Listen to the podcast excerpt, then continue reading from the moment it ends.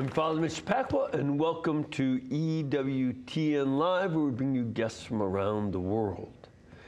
We are going to have a lively discussion tonight with two very hard-working priests who are great friends and old friends of the network. You may recognize them from their shows, Web of Faith, where they addressed viewer emails on a wide variety of topics on the Catholic faith and they did so with lots of knowledge, wisdom, and compassion, and of course, humor that really only believers can have. And then you may also remember their crash course in Catholicism. they didn't really crash, but they did present the basics of Catholic belief and practice in terms anybody could understand and they always would include a how to segment on what to do as a Catholic. How do you do all this stuff as a Catholic? Well, they are now giving us a new and more recent offering called Catholic Blitz. It is a collection of short, under a minute expert answers to common questions of faith. So please welcome the Vice Rector of the Pontifical College Josephinum, Father Kenneth Brighenti, and the Mount St. Mary's Seminary Spiritual Director and Formation Advisor, Father John Trigilio. Father Ken, welcome back. Good to have you. Father John. Father Mitch. Good to see you. Good to see you both. So, you behaving? Yeah, well, we well, tried. it's a relative term. I don't recall asking that. I asked if you are. so, how are things over at the Josephinum? Uh, very well. Uh, I just started there in August, mm-hmm. and uh, great rector, Father Beseau, uh, uh, put a great team together and uh, working with the men on the theology side. We have a college too. Yes, yes. And then next year we're going to be starting what they call the propedeutic year and I will be doing seminars with the vice rector of the college seminary in, the, in that. It's sort of the year before they enter philosophy mm-hmm. or uh, before they enter college, depending on the age they come in. Sure. And, uh, and it's just a year in which they uh, um, just uh, center in on the human dimension, the spiritual dimension and the pastoral dimension. The, uh, there's very little on the intellectual side. There are some intellectual uh, sure. courses they'll take, like the catechism class, but that's not the highlight. The highlight is to prepare them in the other dimensions in their uh, priestly ministry that they will hopefully will go for. And then when they finish that, then they'll go to more academic courses. Then they'll either go into the philosophy if they had a college degree, or they go into the college seminary if they came out of high school. Okay. Yes. Yeah. Okay. Father John Trigilio, how do you like it over there at Mount St. Mary's? We're doing well. We're almost at full capacity. We have 156 uh, seminarians this past year. Nice. And, uh, and then we're also branching out too because of the propedeutic year.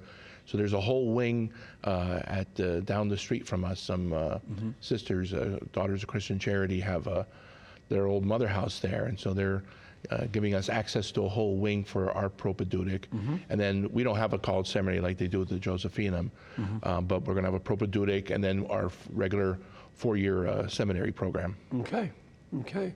But it sounds like young men are coming to your seminaries? Yes. Yeah. And they come to each one from different parts of the country. That's not a neither one is a seminary for one particular diocese. No, we actually also have religious communities that are sending uh, uh-huh. to. We, we have the. Uh, uh, the Mercy Fathers. Mm-hmm. Uh, so they uh, actually have a priest there on, on our staff uh, that um, helps directs their uh, seminarians, but he also works in the pastoral field department too for the whole seminary. Okay. And we have a few other religious communities that are sending their Mercedarians mm-hmm. uh, as well, and um, plus different dioceses mm-hmm. through the Midwest and South. Even Birmingham, right here, sends many yes, of their men here. it does. Yeah, it does. To both the college and the uh, theologate. Yep. Yep. I've had a number of young men go there. Yeah, and the same for uh, Mount St. Mary's. Uh, oh, yeah, we have about 23 dioceses that, mm-hmm. that send to us. Yeah. Yeah, it's, it's important, I think, for folks to understand that there are a lot of young men, you know, coming into seminaries, and there are other seminaries that are also quite full, you know, in, in different parts of the country. Um, some of the seminaries are quite full, not all. But it, it really does seem to me that the more fully and authentically Catholic a seminary is, the more men are attracted to study. Would that be a fair statement? Absolutely. Uh, the men come in with a, a good evangelical heart, they, a pastoral heart. Uh, they want to be a priest in the 21st century, rooted and grounded in sacred tradition uh, of our of our faith, and uh, and this is how they're coming to us, and uh, and then we're just helping them uh, continue into in the four dimensions, intellectual as well, uh, to to uh, help them in the different stages to get to holy orders. And the early stages it's called the discipleship stage. It's, they're still discerning whether they're going to uh, continue on. And then the configuration stage the theology stage uh, they are, are making more of a commitment uh, and then the last stage which i think is will be done more in the parishes is called the vocational synthesis stage that's where they'll be uh, eventually will be ordained a deacon at that stage uh, so uh, the, they're coming into the seminary with uh, uh, real zeal and apostolic zeal. And uh, it's very, uh, for us older guys, uh, Yeah. it's, it's, uh, it's very inspiring to see that. Well, you know, I I entered uh, minor seminary. I, I started seminary when the council, Vatican Council was still going on. Oh. Back in 1963 is when I started. My class had 530 some guys in it, Wow. and out of them, only 38 were ordained priests, including two of us who are Jesuits, and one who's a Benedictine. And we, you know, back f- for those of us who entered seminary in the 60s, we watched a decline. There, there, that was a time of lots and lots of uh, priests leaving in big numbers. I think there were about, about 20,000 who left, something, you know, in, in the late 60s, early 70s. And, you know, it, it got to be a bit of a concern, you know, said, am I going to be the one who, you know, goes down with the ship? Or am I the one who turns out the lights when everybody else is gone? I mean, yeah, you know, this kind of jokes that were the, the nervous humor uh, right before the gallows. Yeah, yeah. but it, it's really been turning around. Yes. And I think that's another factor, especially since, you know, uh, we are now well past the uh, sex abuse scandal, and that hasn't stopped these young men from coming in, has No, it? not at all. Uh, that's what's really inspiring is, in spite of all the bad publicity that is out there in the media, uh, young men are still they're feeling the call uh, and the, and they're coming into the seminary. Sometimes their parents are not all on board. Uh, but eventually, uh, many of them do, and um, but they are there, and uh, and they're committed to to uh, to discern the Lord's will for them. And uh, yeah, in spite of all of the bad publicity, we're still getting men. We had pretty big come and see programs from different dioceses already. Uh, the prospects, uh, some of them already graduated from college. They have engineering degrees, and so therefore they'll be entering more of the, philosophy, the philosophy stage, Sure. and then the theology stage. But it's very inspiring to see how many young people, uh, young men, are, are uh, answering the call to at least try it out. And, and I had um, Bill uh, Donohue on my program last year, and he was talking about how actually we've done better than most other segments of society in regarding to the issues of the sex scandal and the sexual abuse.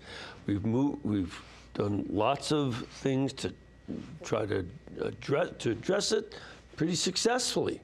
And now we are moving on to rebuilding. And that, that's what it sounds like you're doing at the seminary. Oh yeah, uh, uh, I would say that the um, ability to, to observe what's going on, and because all the seminarians know how to report things. Uh, I was in. I went to high school seminary in 1976. Back then, you wouldn't dare say anything to anybody because you know you were just afraid.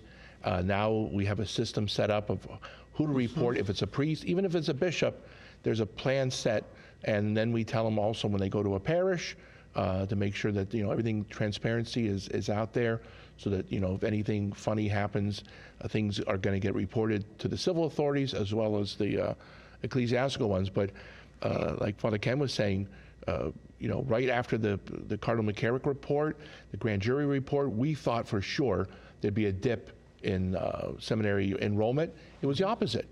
You know, we saw a surge because guys said, "We don't want this to happen again." Right.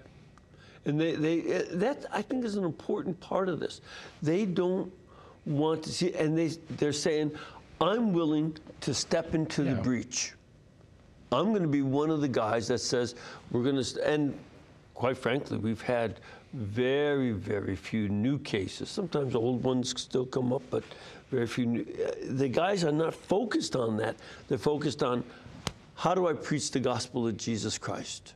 How do I serve His church? How do I help folks who are hurting? That's the focus, and not you know this other uh, problem. And the seminary is a healthier environment now. In what Uh, way? Well, um, especially after Pastores Dabo Vobis, uh, Pope uh, St. John Paul II's great document on restructuring the seminaries. Uh, uh, so really, um, we owe a total bit of gratitude to him. Uh, uh, and so the, stru- the seminaries are structured in a very healthy way. Uh, they promote spirituality. We have like back in the day when we went to, to seminary, there was no exposition uh, even once a month. Now there's exposition of the Blessed Sacrament every day. Uh, and, uh, um, and we ask if they have a Marian devotion. Uh, and uh, so all of these things are, uh, their spiritual life is what is concern, we have a concern for. Uh, and there are great talks uh, and seminars on celibacy. I remember when I went to uh, college seminary and major seminary, if I heard two talks on celibacy, that's our whole life, that was a lot. Now, we, we have celibacy seminars, we have uh, discussions and, um, ch- uh, on uh, chastity and everything. So uh, it's really pr- promoting a very healthy, balanced uh, culture in the seminary. and integrated, I would say too, because of those four dimensions. We used to call them the four pillars. Now that's called the four dimensions. You know, the human uh, dimension, we give it as much attention as the the spiritual, the academic, and the And by pastoral. human, um, of course, they're humans. We don't ordain aliens, yeah. non-humans. um, you know, no animals, no folks from space, nothing. Uh, it's but it's more dealing with the psychological Yes. and social We skills. want, yeah, that we want them to be balanced. We want them to be healthy physically, mentally, and emotionally. And the human is very important because it is the bridge uh, into dealing with people. So that bridge can either be blocked by, you know, some type of uh, quirk or, or mannerism that you might have, uh, or it could be opened. And uh, so we try to work on some of the rough edges in, in, the, uh, in the human person. Uh, uh, and uh, again, that could be a block or it could be a bridge. So that's what we work on And- in that dimension. I, I think this is something important for um, you know folks to, to pay attention to. When most of our audience would be would have been married and raised a family and you know grew in their love for their spouse, but they would also be aware that when they come to marriage, there are rocks picked up with lots of rough edges, and that interaction sometimes with a bit of difficulty helps to smooth out the rough edges so that a man and woman can learn to fit together and they have to f- smooth out the rough edges of their children but you don't finish that off by the time you're 17 18 years old it's part of life we're always having to grow in those areas and then besides the human dimension then there's also There's the intellectual, Mm-hmm. where you know it's it's mostly doctrinal, but it's also philosophical, and then we have Some the pa- pastoral, some too. pastoral where we get them hands-on.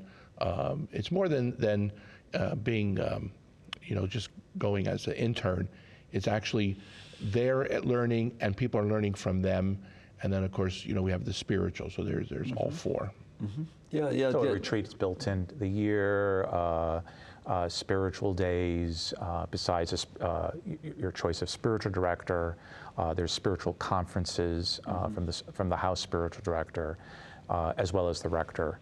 Uh, gives uh, regular conferences. And then uh, in our seminary, uh, the, depending on what level, each priest is assigned to a diff- different level, like first theology and second theology. And so on the days when there's not a spiritual conference or a rector's conference, then a priest then will deal with that individual class uh, in those conferences too. And usually there's open discussion and dialogue in there. Yeah, And the bottom line we say, Father Mitch, is we want these guys to be normal priests.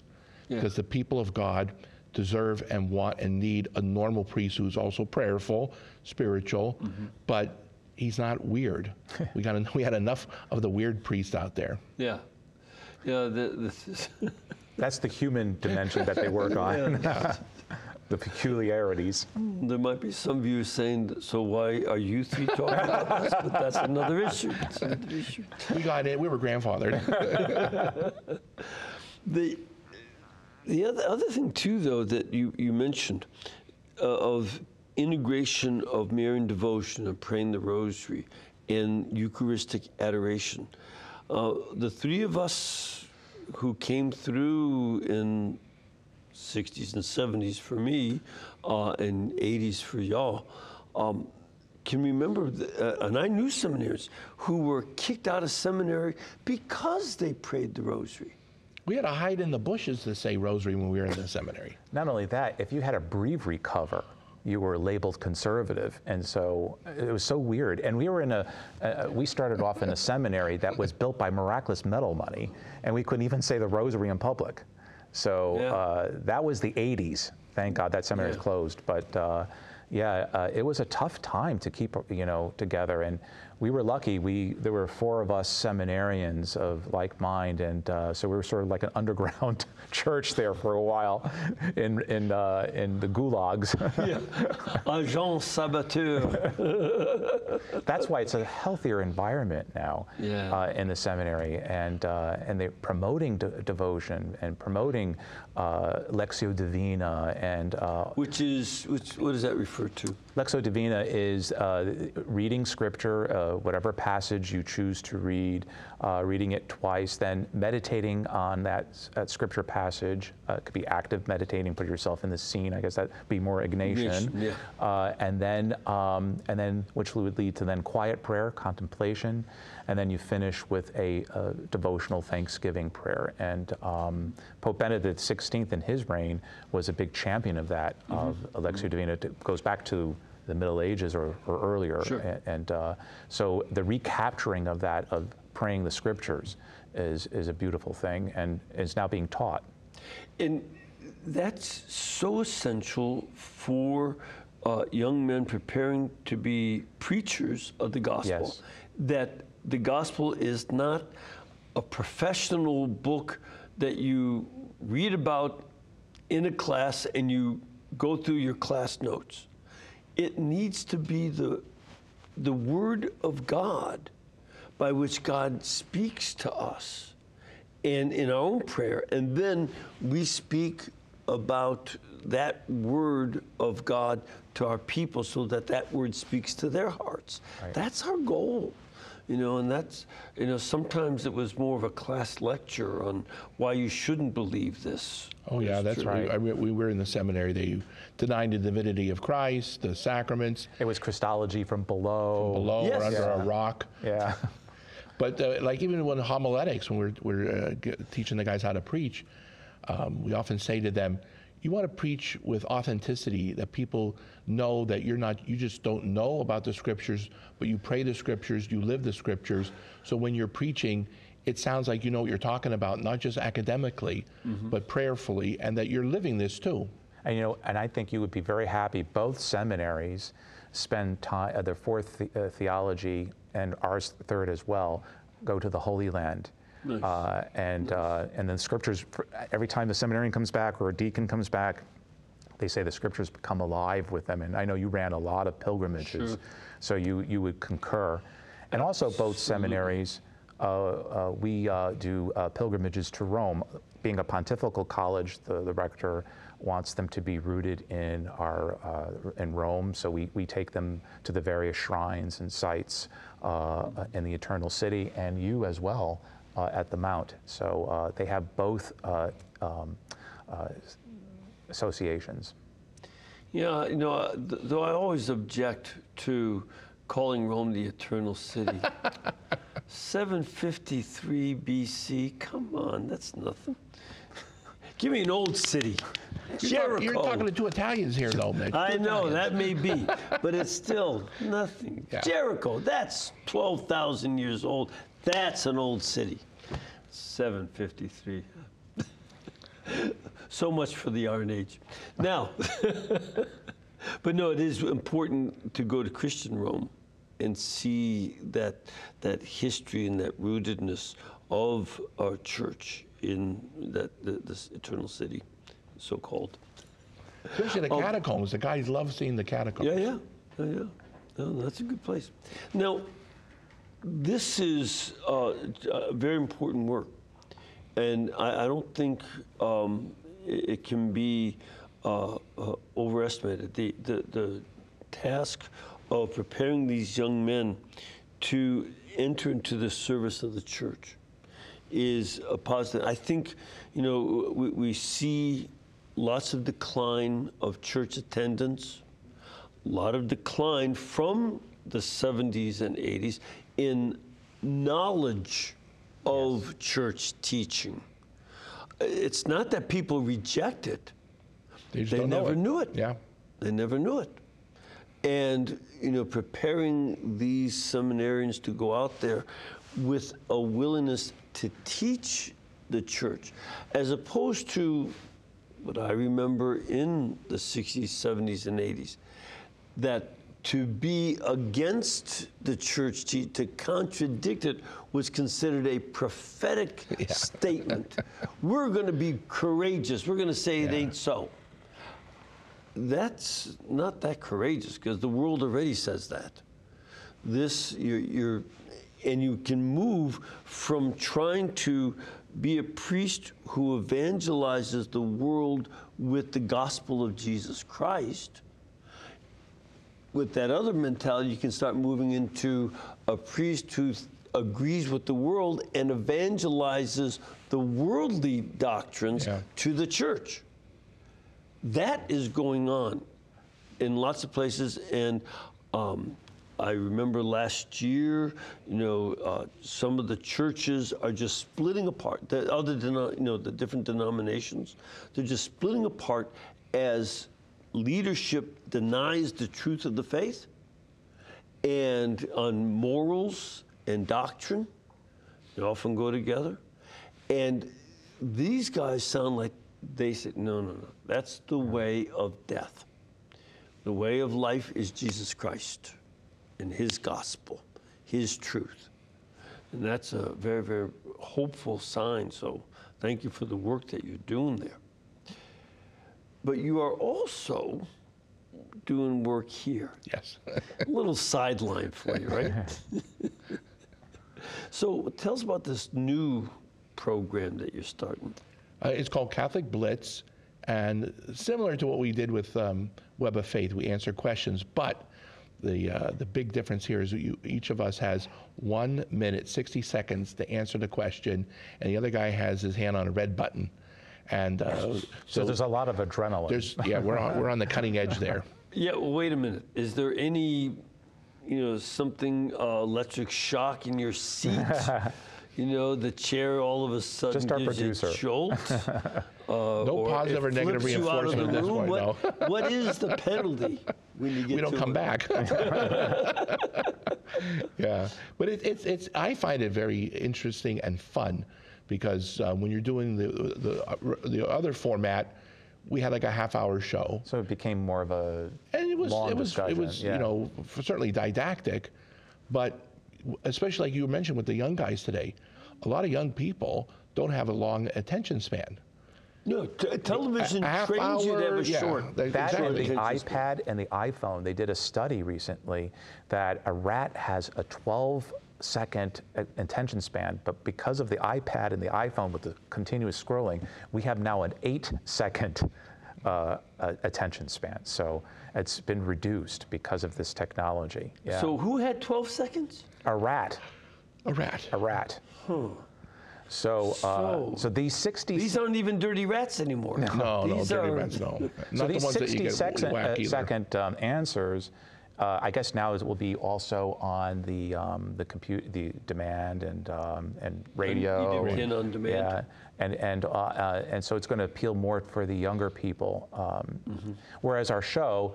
Uh, like Father Trigilio mentioned, that uh, we, we, we'd get into a discussion and it might have taken five minutes to answer a question because of the discussion, which the older people like because they like to hear the discussion. Um, but uh, the younger people want more of a, uh, an instant answer. So, Let's take a look at a clip of what you're doing. Uh, this is a question about the Blessed Virgin Mary.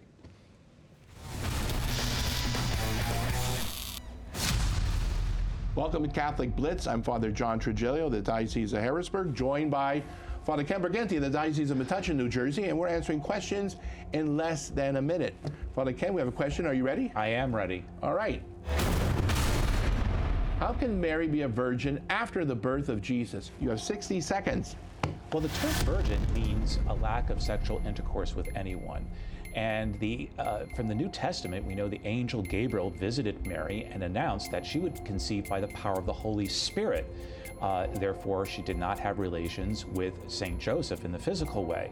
Uh, we call that, uh, that that announcement. The liturgical feast is called the Solemnity of the Annunciation to Mary. Now, the Catholic dogma of the perpetual virginity of Mary states that Mary was a virgin before, during, and after the birth of our Savior. So the act of giving birth does not destroy virginity. And, and that is the basis of that dogma. And so, therefore, she never had relationship with Saint Joseph after the birth of our Savior. That's it. Okay, 10 seconds to spare. Very good. Please join us again for another episode of Catholic Blitz.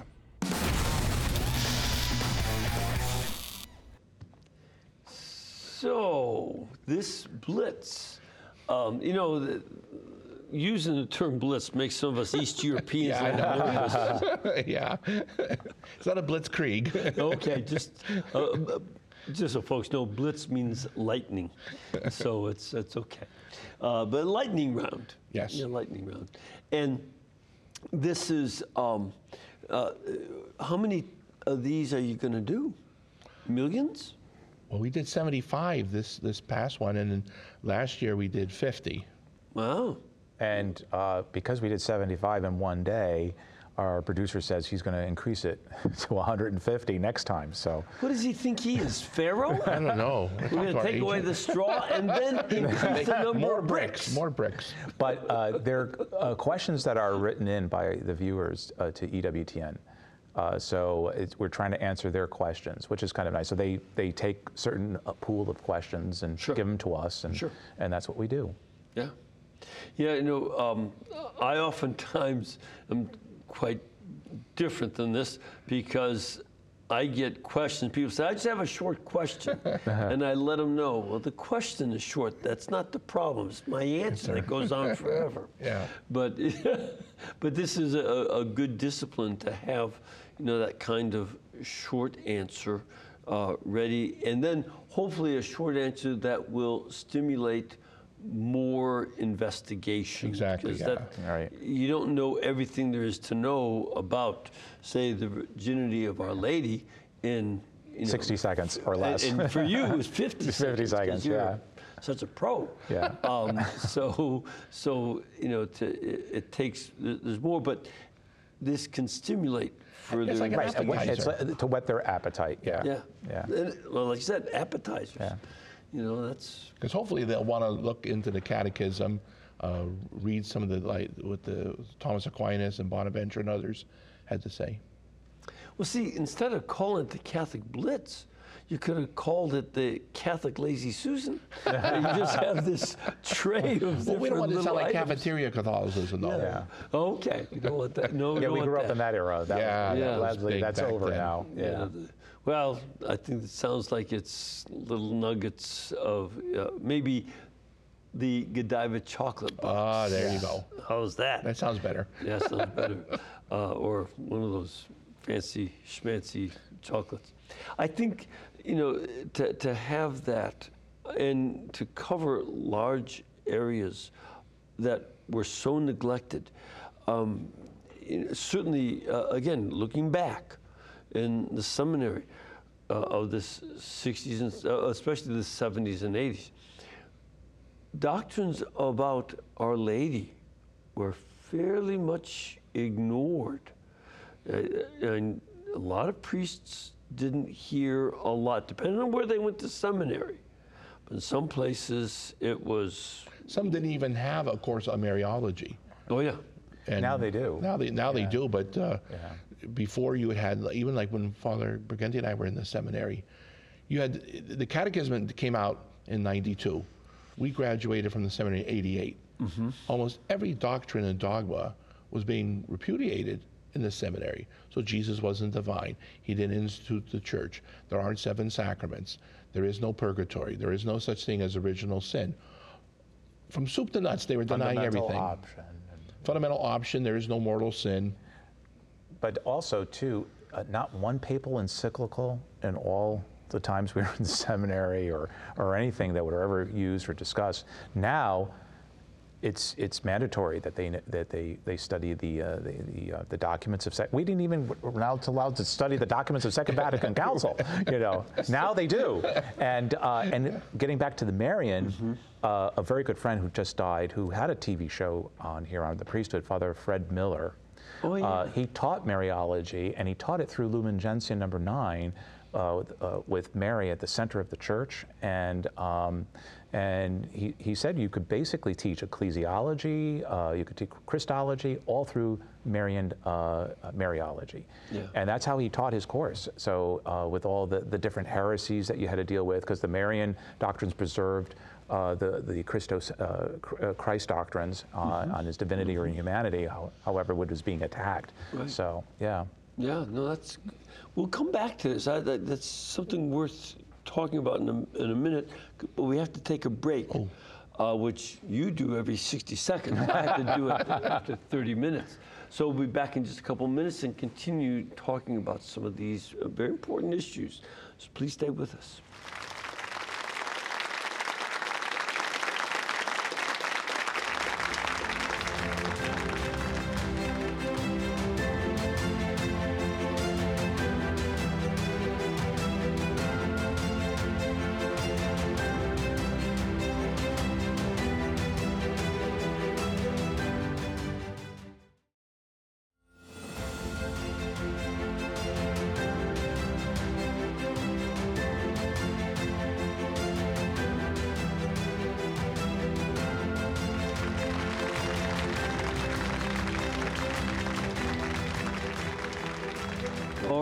Are speaking with Fathers John Trigilio and Kenneth Brighenti uh, about their new work of doing these one minute spots about doctrines of the faith, their various issues of the faith.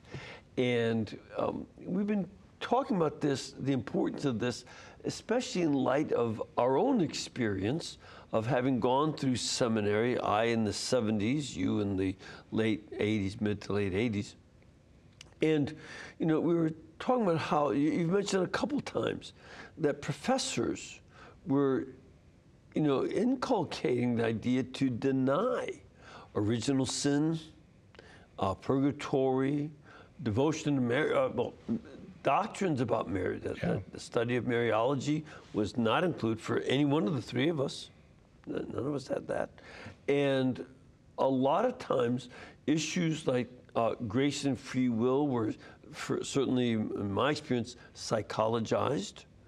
Um, there, there were a wide variety of, you know, things that happened, and I don't think that's unimportant that to understand because part of my own sense is that if you train seminarians to disbelieve guys who had a, a, a felt call to the priesthood and mission, and he trained them not to believe the things they're supposed to preach from the pulpit, the things that they say in the words of the liturgy.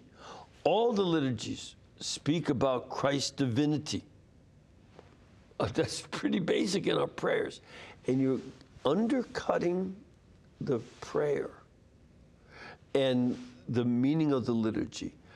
At that point, one of the things I talk about in my book, Wheat and Tares, about the sex scandal, is that if you don't believe, but you stay in the ministry, you will not be looking forward to a reward from Christ when you die, but you will try to seek gratification in this life. I think that the loss of faith and rejection of our doctrine opened up a number of hearts to not accepting morality and being very willing to become immoral. Not in every case. Not that by no means that that applied. Many people were very, you know, otherwise very traditional and very orthodox. Also, you know, did uh, crimes. But there is this sense when you lose the motivation to please Christ and preach His truth, that you can start giving yourself permission for a lot of misbehavior. And I think this is why at the resurrection of Christ, we see all these conversion stories. Christ confronts apostles like our professors, in many cases, not all, but in some of our cases, who didn't believe in the resurrection. The apostles didn't believe it. And Jesus our Lord had to convince them touch me, watch me eat, put your fingers in my wounds. Uh, He had to convince the, the apostles when they're looking at him Yeah. that he's not a ghost and that he's real. And then when they're converted, they're transformed. But he had to get them to the faith. And this is a very important element. Without that faith, it's easy to justify lots of misbehavior. Oh, I, I agree 100%, Mitch, because, you know, that old saying, uh, lex orandi, lex credendi, lex vivendi, the law of prayer is the law of belief, is the law of living. The, the opposite is equally true, that bad theology, bad liturgy will give you bad morality. And we saw that in the seminary. As you said, it wasn't. Gives you opposite too. Yeah, it, it- it wasn't exclusive, but the, the, the disrespect and irreverence we, we would see in the, in the sacred liturgy, the denial of sacred truths, lends you to be misbehave because if you don't have to believe what the church teaches, if you don't have to obey the rubrics, then you can misbehave at the moral level. The one seminary we, we both were at, it's now closed. Uh, the uh, pr- uh, priest professor taught tr- the Trinity class, and he said uh, his objective, he, right in August when we started class, the objective and goal was to have us doubt about the Trinity. That was what he wanted at the end of the course. Yeah. So this is what we were dealing with at the He time. didn't even Yeah. believe in the physical resurrection. It was a moral resurrection. Yeah. Yeah. And you know what is what about St. Paul? You know, if he, Christ isn't risen, then you know So when you remove We're the biggest fools. when you move God out of the center, then you're going to move a lot of isms in the center, whatever that ism may be, alcoholism, materialism, you know, etc. So, uh, and that is, uh, you could see by them just trying to, do, they rounded a tabula rasa, the blank slate. And of course, Father Trigilio and I and another seminarian, we're all three priests now, uh, we didn't have the blank slate. Uh, we were critical, and they didn't particularly care for us, right?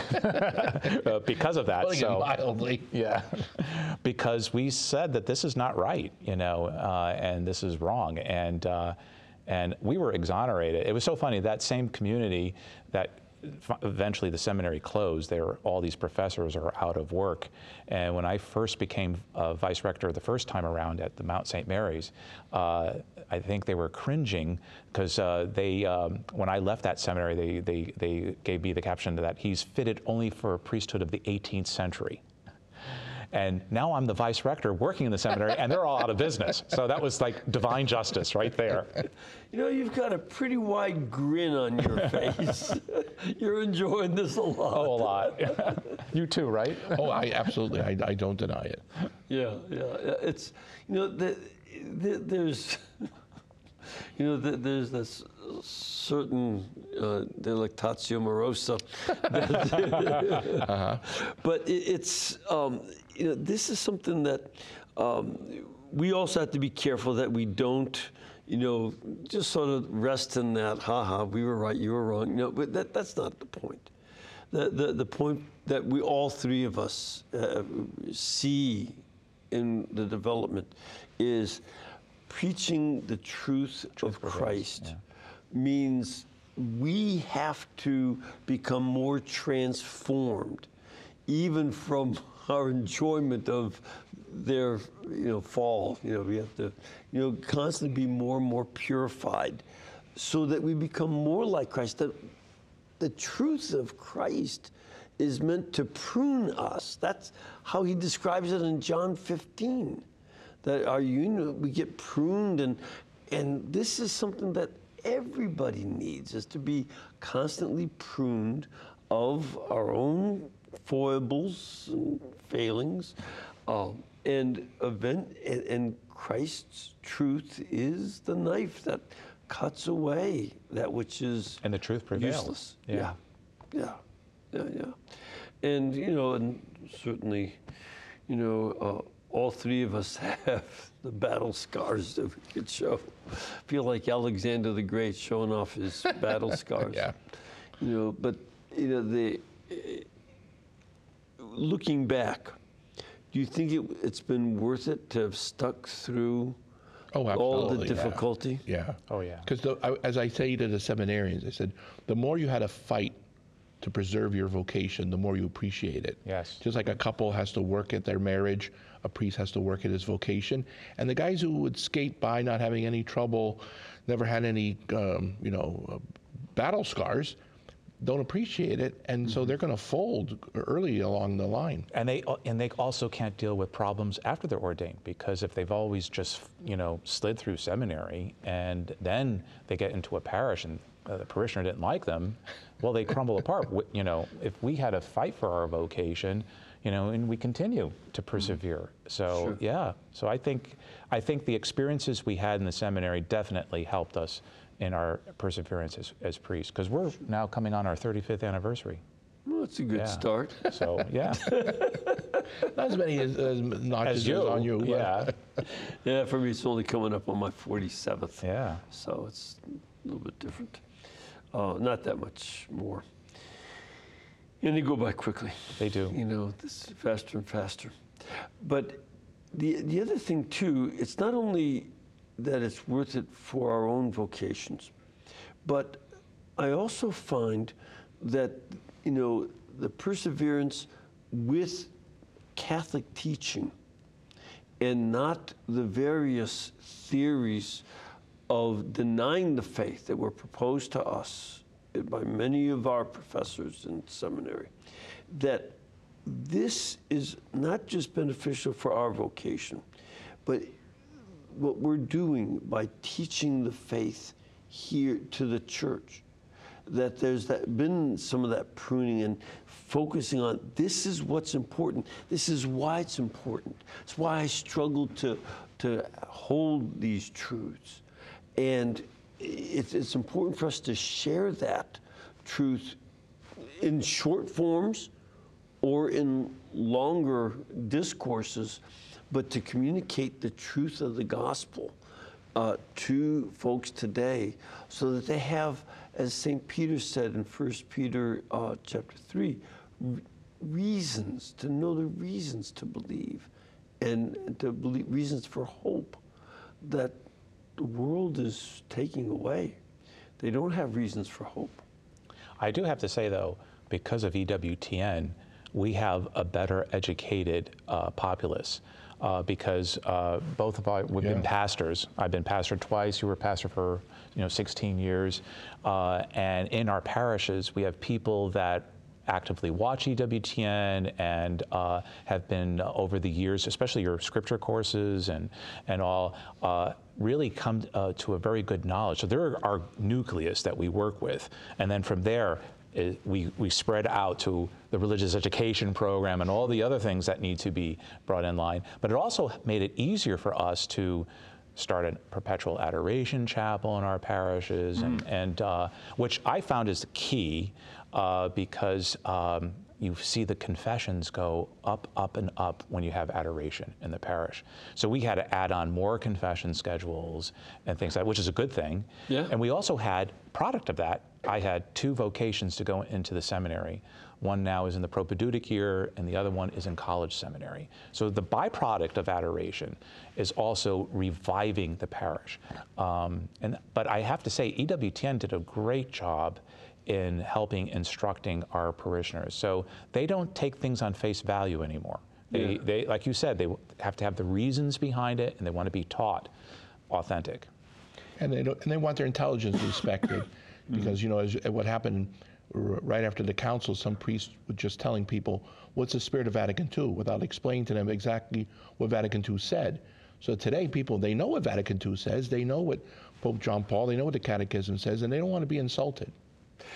I, I think that's one of the things that did happen. A, a line that you had said in the first half was just sort of tossed out, but it was very important. That you were told not to read the documents of Vatican II, correct? Absolutely. And I was never told not to, but our courses didn't have us go back to the documents, except when I was in high school seminary.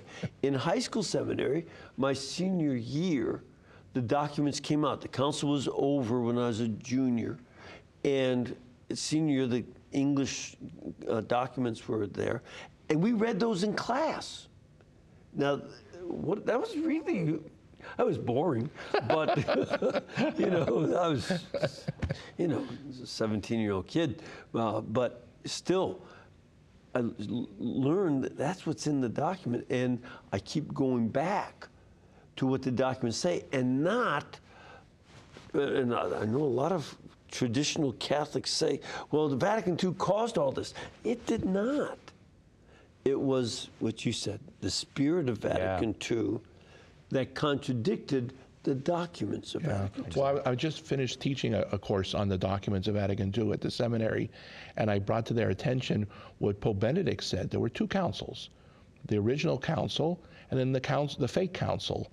What was being reported in the press and what some of the liberal theologians were saying over here that the council meant or intended. And he said you have to go to the original, authentic council, what the documents say. Yeah. And, uh, the, and, the, and all these uh, political agendas fall apart. And that was that was one of the issues, especially in the 70s.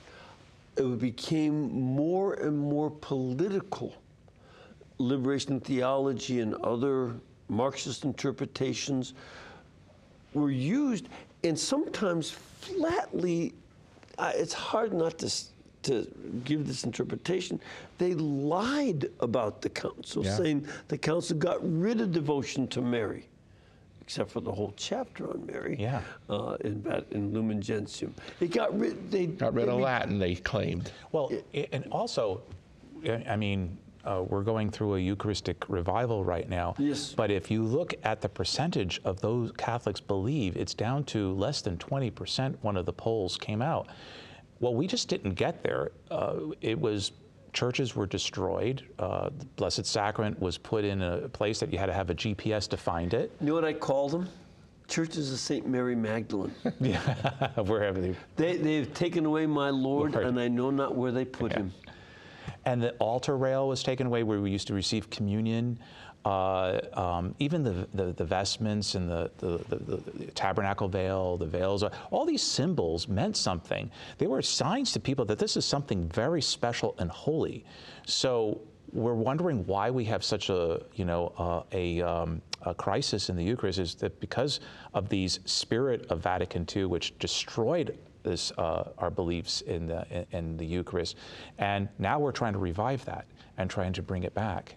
To use a term from the philosophy many of these people followed, uh, Jacques Derrida, that they deconstructed. You know, the concrete realities of devotion and focus on Jesus.